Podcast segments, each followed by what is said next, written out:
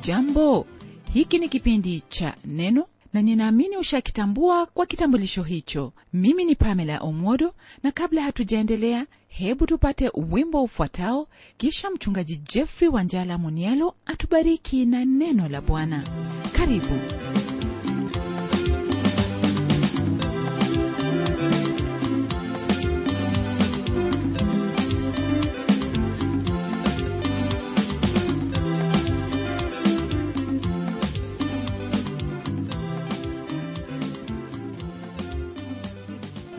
hapo ulipo ndugu msikilizaji. Namshukuru mungu kwamba leo hii umeungana pamoja nami tena kusudi tuendelee kujifunza hayo ambayo yanatupasa katika maisha yetu kama watoto wa mungu. Karibu kwenye somo letu la leo ambalo latoka kwenye aya ya 12 ya sura ya kwanza hiki kitabu cha nabii habakuki hadi sura ya pili kwenye aya hiyo ya tatu. Ningependa ukumbuke kwamba rafiki yangu kwenye aya hiyo ya tano mtumishi wa mungu nabii habakuki alikuwa na swali kuhusu hali hiyo ya mungu ambayo alionekana kana kwamba hafanyi lolote katika kuhukumu hayo maovu ambayo yalikuwa yakitendeka. Naye mungu akamjibu kwa kumjulisha kwamba wakaldayo watu walio wakatili na wenye dhambi ndiyo ambao atawatumia ili kuwaadhibu watu wake yani yuda. Jambo hili lilimfanya habakuki kumshangaa mungu na kuanza kuuliza maswali mengine kama vile ambavyo tutajifunza leo hii hasa lile ambalo lilikuwa likimsumbua ni kwa nini mungu atumie taifa jeuri na lenye ukatili mwingi kuadhibu watu wake ambao ni yuda?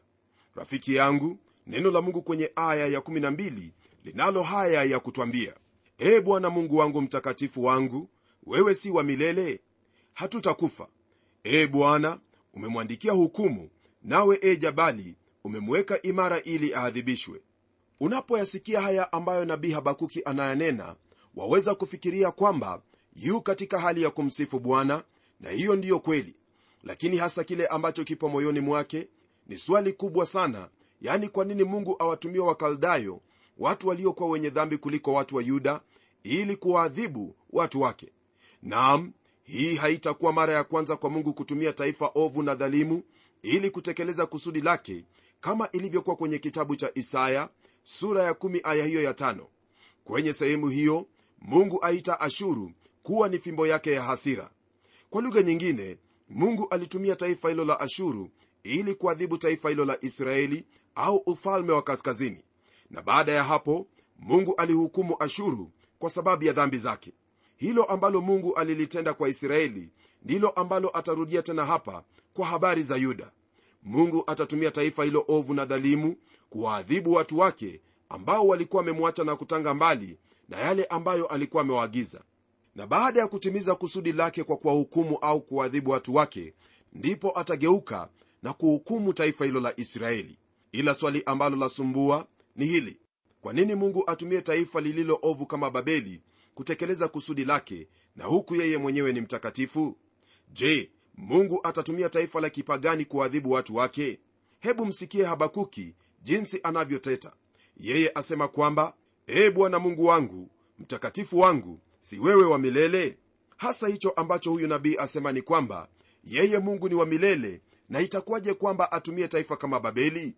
Neno lilikuwa limewafikia ya kuwa kuna taifa la watu ambalo limeinuka kando ya mto frati lakini haikuwa katika mawazo yao ya kuwa mungu atatumia taifa hilo ili kuwaadhibu. Huenda hali hiyo ya kujifariji ilitokana na wao kuona kuwa hilo taifa lilikuwa rafiki kwa sababu ya hezekia mfalme wao. Waweza kukumbuka kwamba hezekia alipokuwa mgonjwa watu hao kutoka babeli walimtembelea nao walikaribishwa kwa mkeka mwekundu na hata kuonyeshwa hazina za kifalme na huyo mfalme hezekia. Licha ya yote ambayo mfalme hezekia aliwatendea wazo halikuwepo mioyoni mwao kwamba ni hilo taifa tu ndilo ambalo mungu atalitumia ili kuadhibu ufalme huo wa yuda. Na ndiposa twampata huyu nabii habakuki haelewi kwa nini mungu atumie taifa kama hilo kuwaadhibu watu wake kisha aendelea kwa kusema kwamba hatutakufa. Hili alilolisema lilikuwa ni sawa kabisa kwa kuwa alikuwa amerudia ahadi hiyo ambayo mungu alimwahidi ibrahimu isaka na yakobo. Ahadi hii ndiyo ambayo pia mungu alimnenea musa yoshua na daudi miongoni mwa wale ambao walikuwa karibu na mungu hasa ikijumuisha manabii ambao walimtangulia habakuki ya kwamba kama taifa wao hawataangamizwa naam hawatakufa hili mwenzangu ambalo mungu aliwanenea hao kina baba wa israeli ni jambo ambalo latufahamisha kwamba mungu hajamaliza kusudi lake na hilo taifa hata kidogo. Iwapo ulikuwa na wazo kwamba lolote kuhusu taifa hilo hamna basi taarifa yako ni hii ya kuwa mungu hajamaliza kusudi lake na taifa hilo na isitoshe kusudi lake na taifa hilo ni la milele kama vile ilivyo kwa kanisa lake ambalo aendelea kuliita kutoka kwenye ulimwengu. Ashukuriwe mungu ya kuwa wewe mtoto wa mungu waweza kusema kwamba hautakufa. Bwana wetu yesu kristo alikuja ulimwenguni ili afe kwa ajili yangu na yako. Alisema kuwa yeye ndiye ufufuo na uzima na hilo alilithibitisha kwa kufa na kufufuka kwake kutoka kwenye wafu. Naam alitolewa kwa ajili ya makosa yetu na alifufuka ili tupate kuhesabiwa haki mbele zake mungu. Huyu yesu kristo ndiye alikutana na hao umbu wawili wa lazaro naye akawaambia ya kuwa yeye ndiye huo ufufuo na uzima na yeyote anayemwamini ajapokufa ataishi tena. Naye kila aishiye akimwamini hata kufa kabisa hata milele. Hayo ndiyo ambayo twayapata kwenye kitabu cha injili ya yohana sura ya 11 aya ya 25 na 26 hilo ambalo lapatikana kwenye sehemu hiyo ya maandiko ndiyo ujumbe hasa wa injili yake kristo ni kweli kwamba siku moja ni lazima mwili wako utaona uharibifu ila swali ambalo wafaa kujiuliza ni iwapo sasa hivi unao uzima katika moyo wako. Ikiwa umekufa basi ni kwa makosa yako na katika dhambi zako. Hili ambalo nalinena lina maana ya kutengwa na mungu milele. Mungu ni mtakatifu na haiwezekani hata kidogo kuruhusu dhambi katika uwepo wake. Ila ahadi kutoka kwake ni kwamba ukimwamini mwana wake yesu kristo basi wewe utapokea uzima wa milele. Habakuki alipokuwa akisema kwamba hawatakufa alikuwa kwenye njia iliyo sawa kabisa kwa kuwa hiyo ndiyo ilikuwa ahadi ya mungu kwa ajili yao. Ila katika hayo yote hakuweza kuelewa jinsi ambayo mungu anavyotenda kazi yake katika ulimwengu kama vile wengi wetu hawaelewi hata siku hii ya leo. Ni kwa hili ndiposa mungu alimwambia habakuki kwamba ni lazima afungue macho yake na kuyaona hayo ambayo alikuwa akiyatenda katika maisha ya watu binafsi na pia katika ulimwengu wote kwa jumla. Lakini kwako pamoja nami tuna fursa ambayo manabii hawakuwa nayo kwa kuwa tunayo historia ambayo yatuongoza na kuthibitisha yote ambayo yalinenwa hapo awali. Naam twaweza kutazama zaidi ya wakati ambao habakuki alikuwepo na hata kufikia mwanzo wa jamii ya mwanadamu hapo alipoumbwa na kuwekwa kwenye ulimwengu huu. Kwa hili kuna hali nzuri ya kuona jinsi ambavyo mungu ajishughulisha na mataifa ya ulimwengu pamoja na hilo taifa la israeli. Naam kwa hakika mungu hutenda mambo yake kwa njia ya ajabu kama vile ambavyo kitabu cha isaia sura ya 55 aya ya 8 inavyotwambia ya kuwa njia yake siyo njia yetu na mawazo yake si kama mawazo yetu. Sehemu hiyo ndugu msikilizaji yatubainishia kwamba hatuhitaji kusumbuka kwa lolote lile wala hauhitaji kusumbuka kwa lolote lile maana hauwezi kuwa na mawazo ambayo mungu anayo kwa kuwa wewe siyo mungu. Huzuni ni kwamba kuna hao ambao wamejaribu kuchukua nafasi hiyo ya mungu huku wakijaribu kujifanyia uokovu wakiwaza kuwa hayo ambayo wanayatenda pamoja na matendo yao mema yatawapa kibali mbele yake mungu na pia kupokea uokovu hakuna njia ambayo ndugu msikilizaji waweza kumwendea mungu au kupokea hilo alilo nalo kwa ajili yako ila uende kwake kwa njia yake. Ikiwa utaamua kufuata njia nyingine basi itakuwa kwamba hauendi kwake. Hilo ni jambo ambalo wahitaji kulifahamu na kulitambua kikamilifu. Kwenye aya hiyo neno la mungu liendelea kwa kutwambia kwamba amemwandikia hukumu. Jambo hili hasa nabii habakuki alikuwa akisema kwa habari za wale wakaldayo ya kwamba mungu amewaandikia hukumu. Lile ambalo alikuwa akitenda ni kunyosha kidole chake cha hukumu kwa kufikiri kwamba wao ni bora kuliko wale wakaldayo zaidi aendelea kwa kutaja kwamba aliwaweka imara ili waadhibishwe. Hili ni jambo ambalo la kufahamisha kwamba siku zote hukumu ya mwanadamu haina haki. Kwa hili habakuki aona kwamba hao watu wa babeli ndio walihitaji kurekebishwa. Naam alikuwa amesahau kwamba yeye tu ndiye alikuwa amemwendea mungu akimuuliza kwa nini hatendi lolote kwa habari za udhalimu na uovu ambao watu wa yuda walikuwa wakitenda. Hata alikuwa amegusia kwa kusema kwamba sheria ilikuwa imelegea na watu walikuwa ni wenye kutenda maovu walikuwa wameacha amri hizo walizoagizwa na mungu. Habakuki alikuwa amemchukulia mungu kuwa ana hatia kwa kutotenda lolote kuhusu hali jinsi ilivyokuwa. Lakini kwa kunena maneno hayo yaonyesha kwamba huyu habakuki kwa hakika hakujua kile ambacho alikuwa akinena kwa kusema kwamba wale wakaldayo ndio walihitajika kuadhibiwa na sio wale watu wa yuda. Ndugu msikilizaji mara nyingi hivyo ndivyo ambavyo sisi huwa katika maisha yetu. Twajaribu kujilinganisha na watu wengine na hayo ambayo wanayatenda na kujiona kana kwamba sote ni bora. Hakuna yeyote ambaye ni bora sote kama wanadamu tumetenda dhambi na sote tupo chini ya hukumu ya mungu hadi wakati huo ambapo kila mmoja wetu binafsi ataamua kuacha njia zake mbaya na kumgeukia mungu kwa toba na kumwomba amsamehe dhambi zake kwa njia ya mwana wake yesu kristo. Hilo tu ndilo ambalo twahitaji kufanya na siyo kunyosha vidole vya hukumu. Kwenye aya ya 13 neno lake bwana laendelea kwa kutwambia hivi. Wewe uliye na macho safi hata usiweze kuangalia uovu wewe usiyeweza kutazama ukaidi mbona unawaangalia watendao kwa hila na kunyamaza kimya hapo mtu mwovu amezapo mtu aliye mwenye haki kuliko yeye? Yote ambayo habakuki asema kwenye aya hii hasa yanayomuhusu mungu ni kweli. Mungu hawezi kuangalia uovu wala ukaidi hii ndiyo sababu ambayo yafanya mtu awaye yeyote yule aliye mwenye dhambi kukosa mbingu. Ni lazima dhambi zetu kusamehewa kwa damu ya mwana kondoo ili tupate fursa ya kusimama mbele zake mungu. Ni lazima uzaliwe mara ya pili iwapo utaingia katika ufalme ule. Kwa habakuki kunena maneno kama haya ni wazi kwamba mtumishi wa mungu huyu alikuwa akiwalinganisha watu wa yuda kama vile nilivyokuwa nimesema na hao wakaldayo na kuona kwamba yuda walikuwa afadhali kuwaliko lakini kumbuka hili ya kuwa ni hawa watu wa yuda ndiyo ambao alimtaka mungu awahukumu. Kwa kutaja kwamba yuda walikuwa ni wenye haki kuliko wale wakaldayo hiyo haikuwa sawa kwa kuwa wote walikuwa dhalimu na wala hakuna huyo ambaye ingelisemekana kwamba ametenda mema.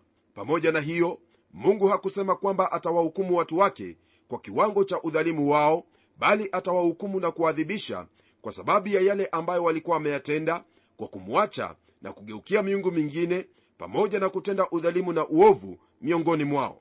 Na hukumu yake itakuwa ni kwa njia hiyo ya kutumia taifa hilo ambalo ni dhalimu na ovu kwaliko taifa la babeli.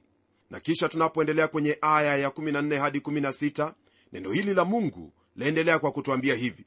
Na kufanya wanadamu kuwa kama samaki wa baharini kama vitu vitambaavyo ambavyo havina mtawala? Yeye huwatoa wote kwa ndoana yake huwakamata katika wavu wake na kuwakusanya katika juya lake ndiyo sababu afurahi na kupendezwa. Kwa sababu hiyo huutolea wavu wake sadaka na kulifukizia uvumba juya lake kwa sababu kwa vitu vile fungu lake limenona na chakula chake kimekuwa tele. Kwa habari hizi ambazo twazipata kwenye sehemu hii hasa hicho ambacho neno la mungu lanena hapa ni jinsi ambavyo hao wakaldayo walivyowatendea hao waliokuwa mateka yao. Waliwafanya kama samaki wa baharini na kama vitu vitambaavyo. Nazo navu na ndoana ni silaha ambazo watu wale walitumia katika vita vyao. Mungu pia alitumia lugha hii ya kushika samaki ila hawashiki samaki ili kuwaharibu bali kuwaokoa. Waweza kukumbuka hilo ambalo kristo alinena kwa wanafunzi wake ya kuwa wao wamefanyika kuwa wavuvi wa watu.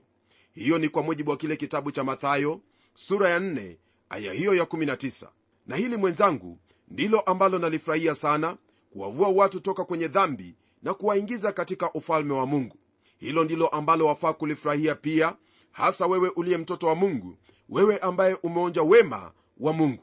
Wale watu wa babeli licha ya wao kutoa sadaka na kufukiza uvumba walikuwa ni makafiri ambao hawakumwabudu mungu wa kweli.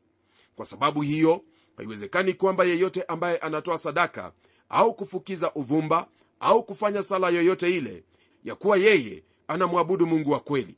La hasha hiyo haiwezekani hata kidogo maana mungu wa kweli ni mmoja naye ni mungu ambaye ameziumba mbingu na nchi na iwapo utataka kumfanyia ibada yoyote ni lazima kupitia kwa njia moja ambaye ni yesu kristo. Kisha kwa kumalizia sura ya kwanza neno la mungu lasema hivi kwenye aya ya 17 je atawatoa walio katika wavu wake asiache kuwaua watu wa mataifa daima? Swali hili ambalo habakuki auliza ni iwapo mungu ataendelea kuwaruhusu hawa wakaldayo kuendelea kuharibu na kuwaua watu. Nalo jibu kwa mungu kwake ni la. Ijapokuwa yuda atachukuliwa mateka naye jambo hilo halitaendelea milele maana itawadia wakati ambapo mungu atawahukumu hawa wakaldayo na hili mwenzangu ndilo ambalo mungu alilitenda kwa kuwa leo hii babeli ni magofu na mavumbi.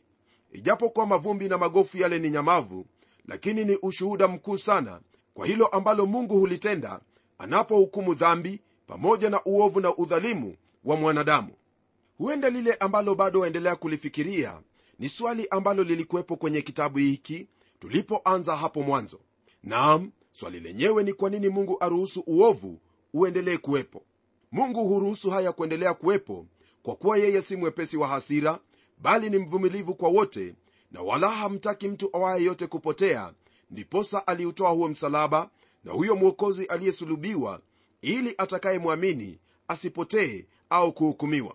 Hili alilitenda hapo kristo alipokuja mara ya kwanza. Nalo swali la pili ambalo lilikuwepo ni kuhusu tarehe au wakati huo ambapo mungu atawahukumu wale waovu. Mara nyingi watu husema kwamba mungu atakuhukumu au mungu atanilipizia kisasi. Lakini huenda utapata kwamba watu wale ambao huambiwa maneno kama yale wao huendelea kuishi tu na huenda hata wanakufa bila ya kuwepo na matatizo yoyote. Je mungu atawahukumu lini? Jibu la swali hili litajibiwa wakati ambapo kristo yesu atarudi tena na kuhukumu wote wenye dhambi. Kile ambacho twahitaji ni kufahamu na kuona majibu ya maswali mawili haya hasa la kwanza ikiwa ni kwamba kristo alipokuja hapa duniani alikuja akavaa taji ya miiba na pia akafa pale msalabani. Na atakaporudi tena atarudi akiwa amevaa taji la utukufu na atakuwa na fimbo la kutawala ulimwengu hasa akiwahukumu na kuwadhibu wale ambao ni watenda maovu. Kwa hivyo ndugu mpendwa twaweza kukosa jibu kwa maswali ambayo yapo kuhusu ubaya na uovu unaoendelea lakini cha muhimu ni kufahamu ya kuwa mungu yu usukani na ajua kile anachokitenda. Hata kama hauwezi kuelewa angalia mbinguni kwa kuwa siku moja yote ambayo hauyaelewi na usio na jibu kwayo utapata jibu lako. Mtumaini mungu katika yote nawe utasimama imara katika imani yako kwake kwa kuwa yeye ni mwaminifu kwa yote hayo ambayo ameyaahidi baada ya kuona hayo kwenye sura ya kwanza ndugu msikilizaji hebu sasa tugeukie sura ya pili ambapo twaona mawazo yake nabii habakuki pamoja na yale ambayo alizoea kuyatenda. Neno la mungu kwenye aya ya kwanza linalo haya ya kutwambia mimi nitasimama katika zamu yangu nitajiweka juu ya mnara nitaangalia ili nione atakaloniambia na jinsi nitakavyojibu katika habari ya kulalamika kwangu. Kwa mujibu wa aya hii ndugu msikilizaji twaona hilo ambalo habakuki alizoea kulitenda hasa kuchukua shida zake na kumnenea huyo ambaye anakaa katika siri. Habakuki asema kwamba ataenda juu ya mnara na huko ndipo atasubiria majibu yake mnara ndugu msikilizaji ni sehemu ambapo wakati ule wa zamani walinzi walisimama na kuangalia iwapo kuna hatari yoyote ambayo yaja ili kuupata mji nao walikuwa na jukumu hilo la kufahamisha watu wote kwenye mji lile ambalo laendelea kule nje. Kwenye kitabu cha ezekieli sura ya tatu aya hiyo ya 17 twapata neno la mungu likiita nabii ezekieli kuwa yeye ni mlinzi. Neno la mungu kwenye sehemu hiyo lasema hivi mwanadamu nimekuweka kuwa mlinzi wa nyumba ya israeli.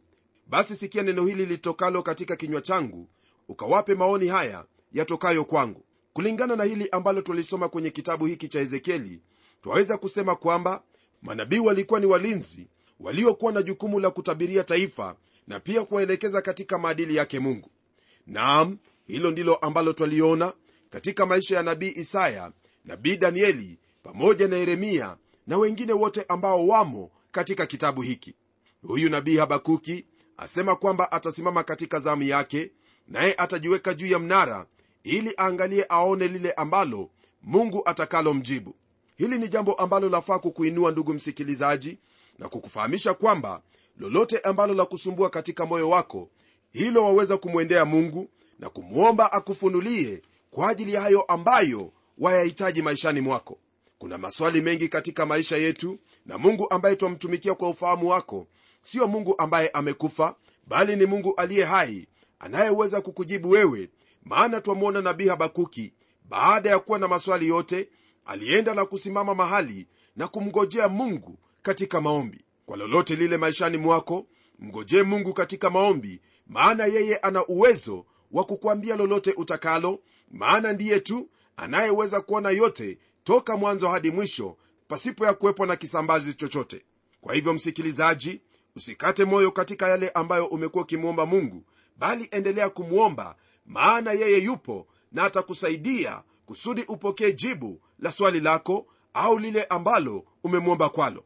Kumbuka kwamba ndugu yangu bwana wetu yesu kristo alipokuwa akinena na wanafunzi wake na pamoja na sisi ambao tutakuja baadaye alisema kwamba lolote ambalo tutakalolitaka tukimwomba katika jina lake hilo ndilo ambalo atatutendea.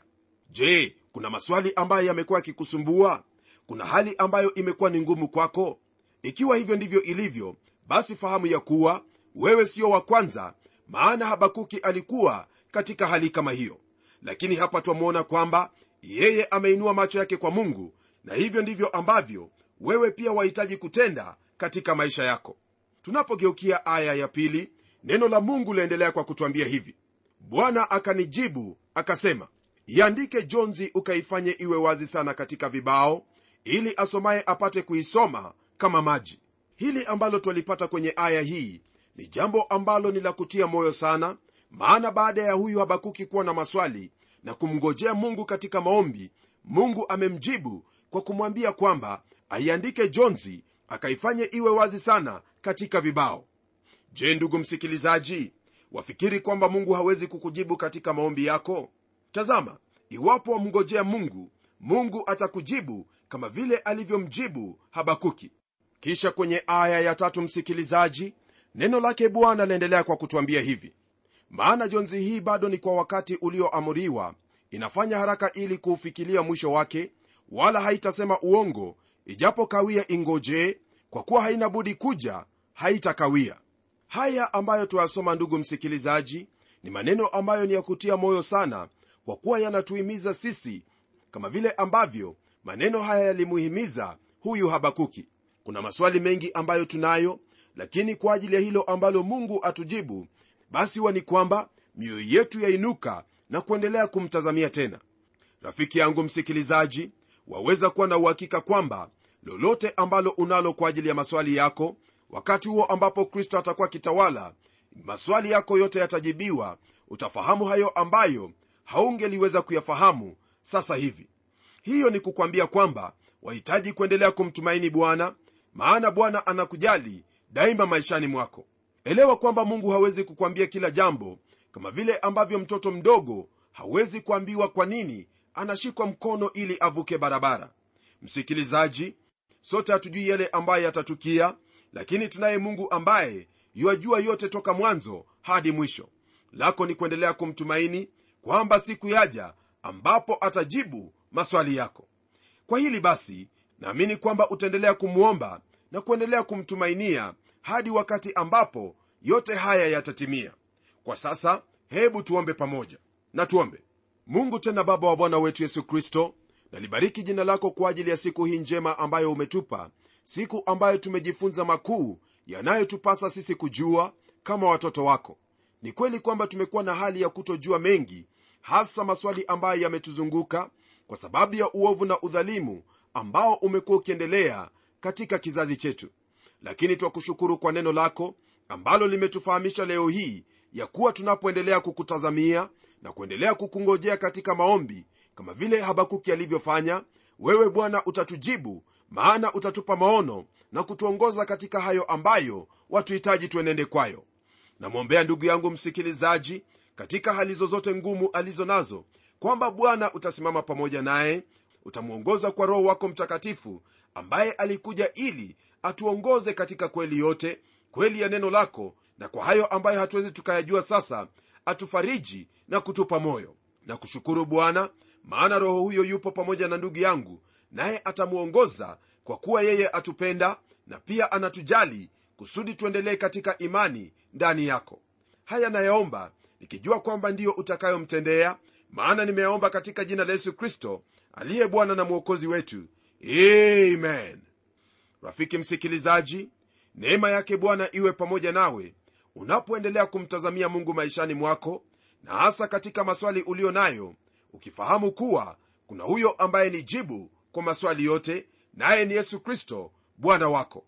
Hadi tutakapokutana tena kwenye kipindi kijacho natazamia kuwa pamoja nawe kusudi tuendelee kuangalia hayo ambayo mungu alimjibu habakuki. Ni mimi mchungaji wako jofre wanjala munialo na neno litaendelea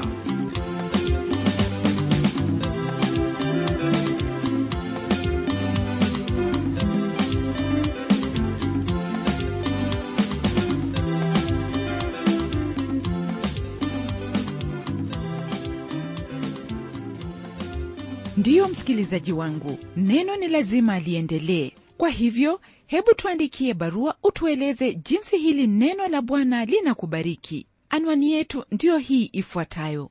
Kwa mtayarishi kipindi cha neno transworld radio. Sanduku la posta ni 21514 nairobi kenya kumbuka msikilizaji wangu waweza kununua kanda ya kipindi hiki ambacho umekisikiza leo.